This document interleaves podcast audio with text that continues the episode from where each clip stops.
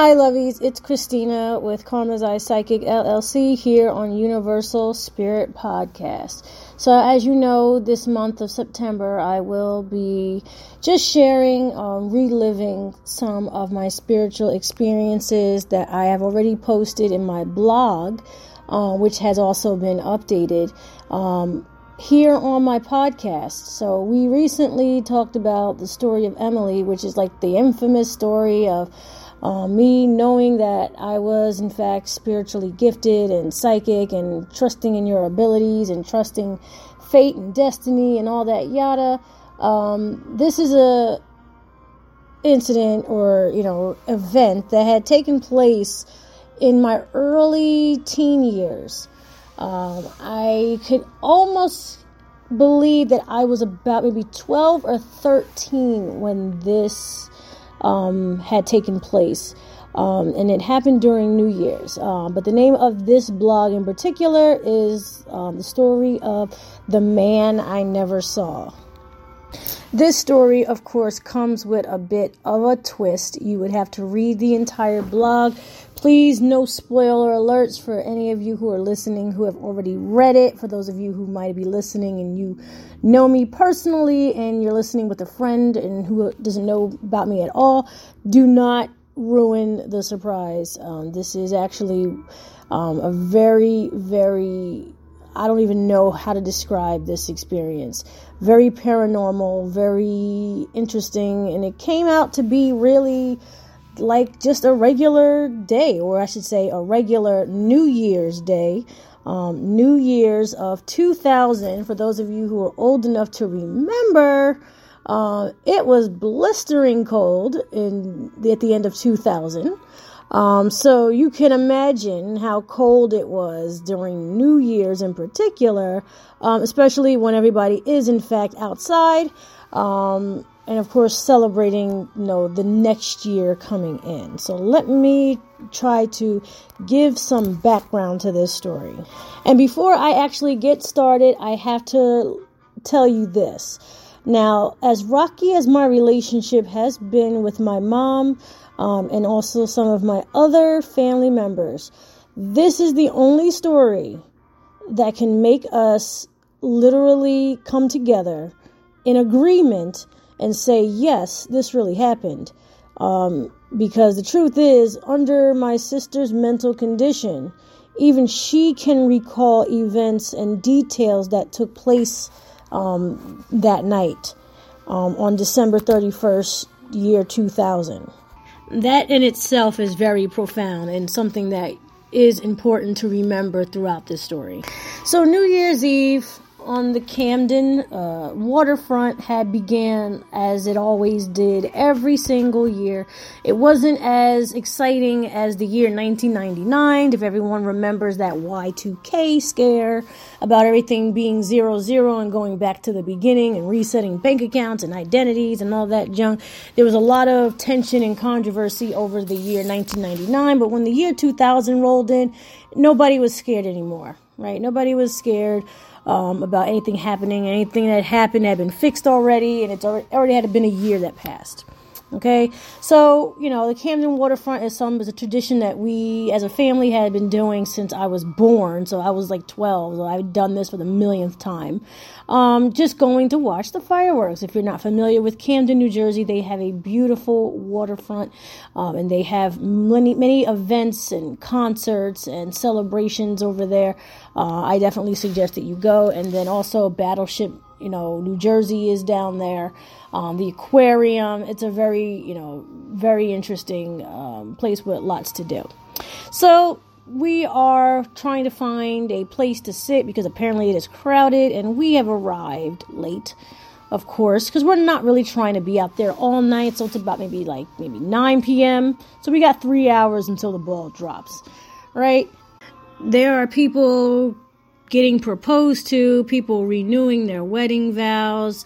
Um, there's hot chocolate, people celebrating, people um, announcing the arrival of babies. Like a lot of stuff comes out during New Year's Eve. Can we all agree about that? It's true, right? We're willing to, you know, make a resolution to change ourselves, change our thinking, make a goal for the next year. So anyway, so as we're fiddling around trying to find a spot, because obviously it's like on a hill, it's on an incline, and like to, to get out quicker, um, you would have to pick the spot that's like at the very, very top. So we found a spot pretty close to the concrete and the grass where you could see the top of the concert and the stage. So we put our blanket down, of course, and then we got like our coats, and my mom brought over hot chocolate, and uh, my mom had like this little tiny TV, which was like really popular in the 90s, and it was cool to have because we got to watch New Year's in other countries before it got to, you know, where we were. So we were just watching the fireworks go off in other countries on this tiny little TV, you know, looking all weird in the park. Because, of course, it ran on batteries because it was, you know, 2000. um, this tall, lanky, like middle aged, I would say, not even middle aged, maybe 40, 50 something man um, comes over and just starts talking to us. But he starts talking to us as if, like, we had been speaking to him earlier and he was just like picking up from a previous conversation. He introduced himself, of course, but his tone of voice just seemed like, yeah, I already know you, so let's just continue. So we were a little bit put off by that, considering like we had no idea who he was.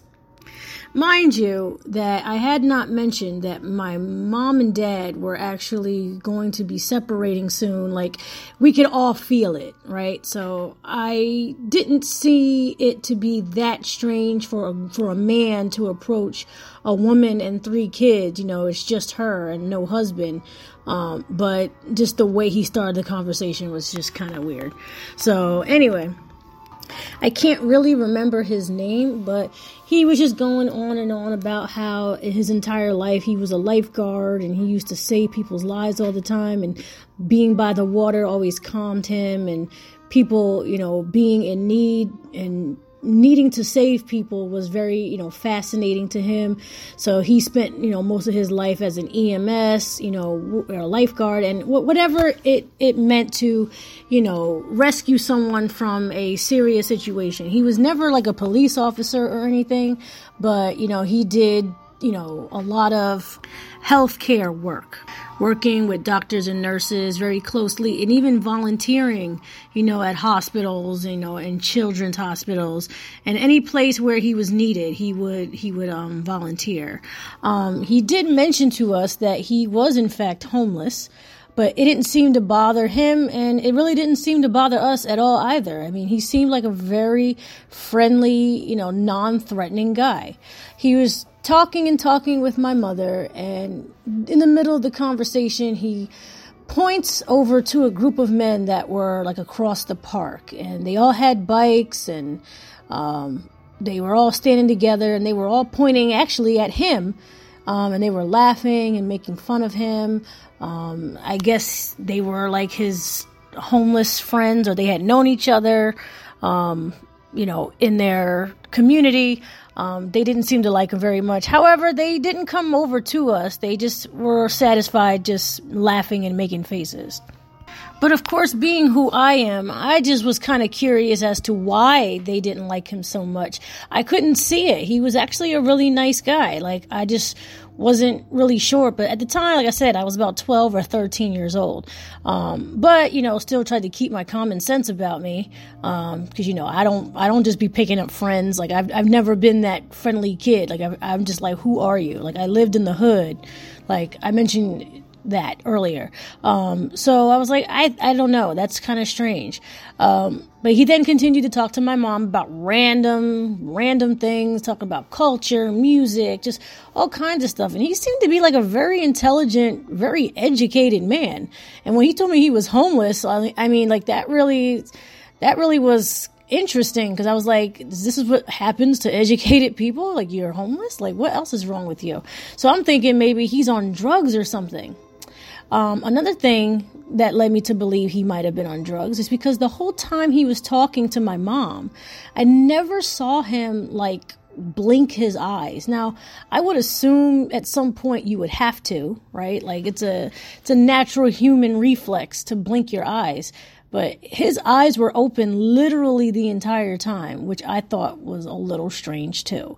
Um, as a 12 year old, 13 year old, whatever, I just let it go because I figured what's a st- stupid uh, reason to, you know, wave a red flag. So I was like, let me just not say anything and let me just, you know, let my mom talk and have this moment or the whatever, because we're probably never going to see him again among all these people or whatever. So I was just like, yeah, that's kind of weird. He doesn't seem to blink at all. So I, I asked my sister, I was like, did anyone notice that? Like, yeah, you seeing this? And my sister and my brother confirmed. They were like, yeah, like he doesn't blink. That's, that's weird. So instead of saying anything, we just kind of let it go and let him continue to talk to our mom. Anyway, the fireworks have finally gone off and everybody's screaming and celebrating and smiling and singing and all kinds of stuff that they're doing. You know, they're having fun. Everybody's happy. It's the year 2001 now on January 1st and everybody's just, you know, throwing up their confetti and, you know, using their whatever whatever you call those things that you blow into that make the noise. I don't know. Comment because I don't know what it's called. Okay, and just cheering on for the new year. And then by that time, of course, when the fireworks are done, you know, it's time to leave. You're not going to just stand out there in the cold um, or whatever. And of course, everybody was focused on the fireworks. Um, and it turned out when we turned back around, the man was gone.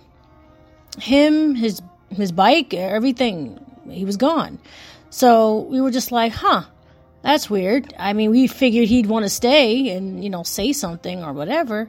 Um, and we also noticed that the guys that were standing across the park, they were gone too. So the only thing we could think of is like, oh no, they, they, uh, they ran after him, they beat him up, or they all left together, or whatever. So I was like, wow, that's kind of rude. So my mom was just, you know, curious as to where he went. She went down to the end of the park. She looked around. She couldn't find him. She couldn't see anywhere he could have gone. And believe it or not, behind us was not many people.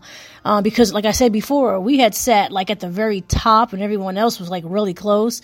And not being that many people behind us, she didn't see anyone, like not even a group of people, nobody anywhere.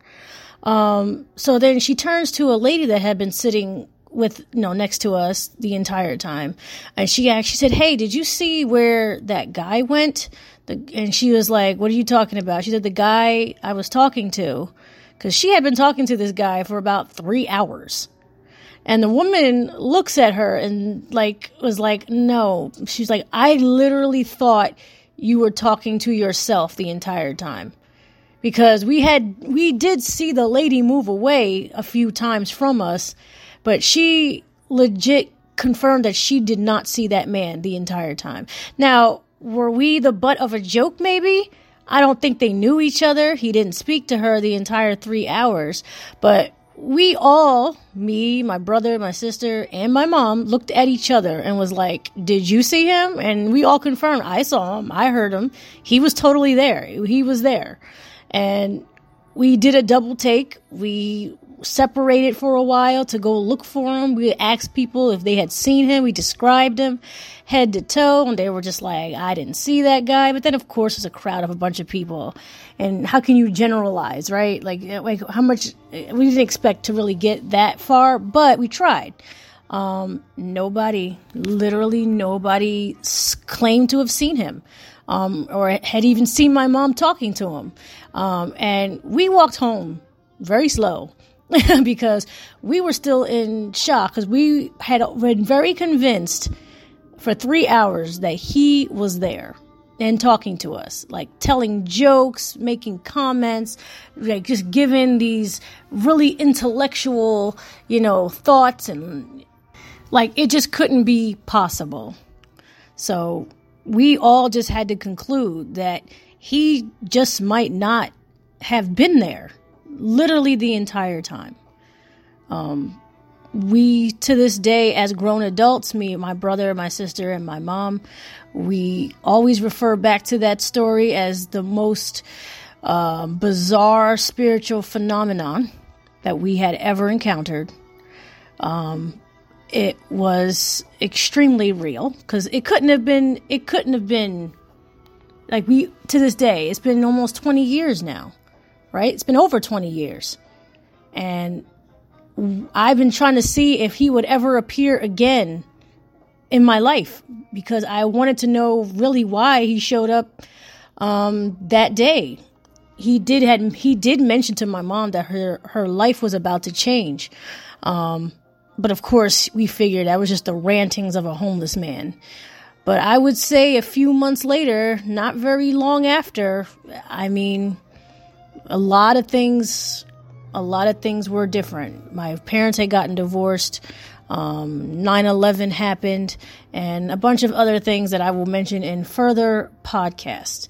So, my lovies, it's Christina with Karma's Eye Psychic LLC here on Universal Spirit Podcast. I really hope you guys enjoyed the story of the man I never saw. Tell me what you think about it. Comment, um, follow, like, share, subscribe, do all that stuff. I'm going to go, and I'll see you in the next episode.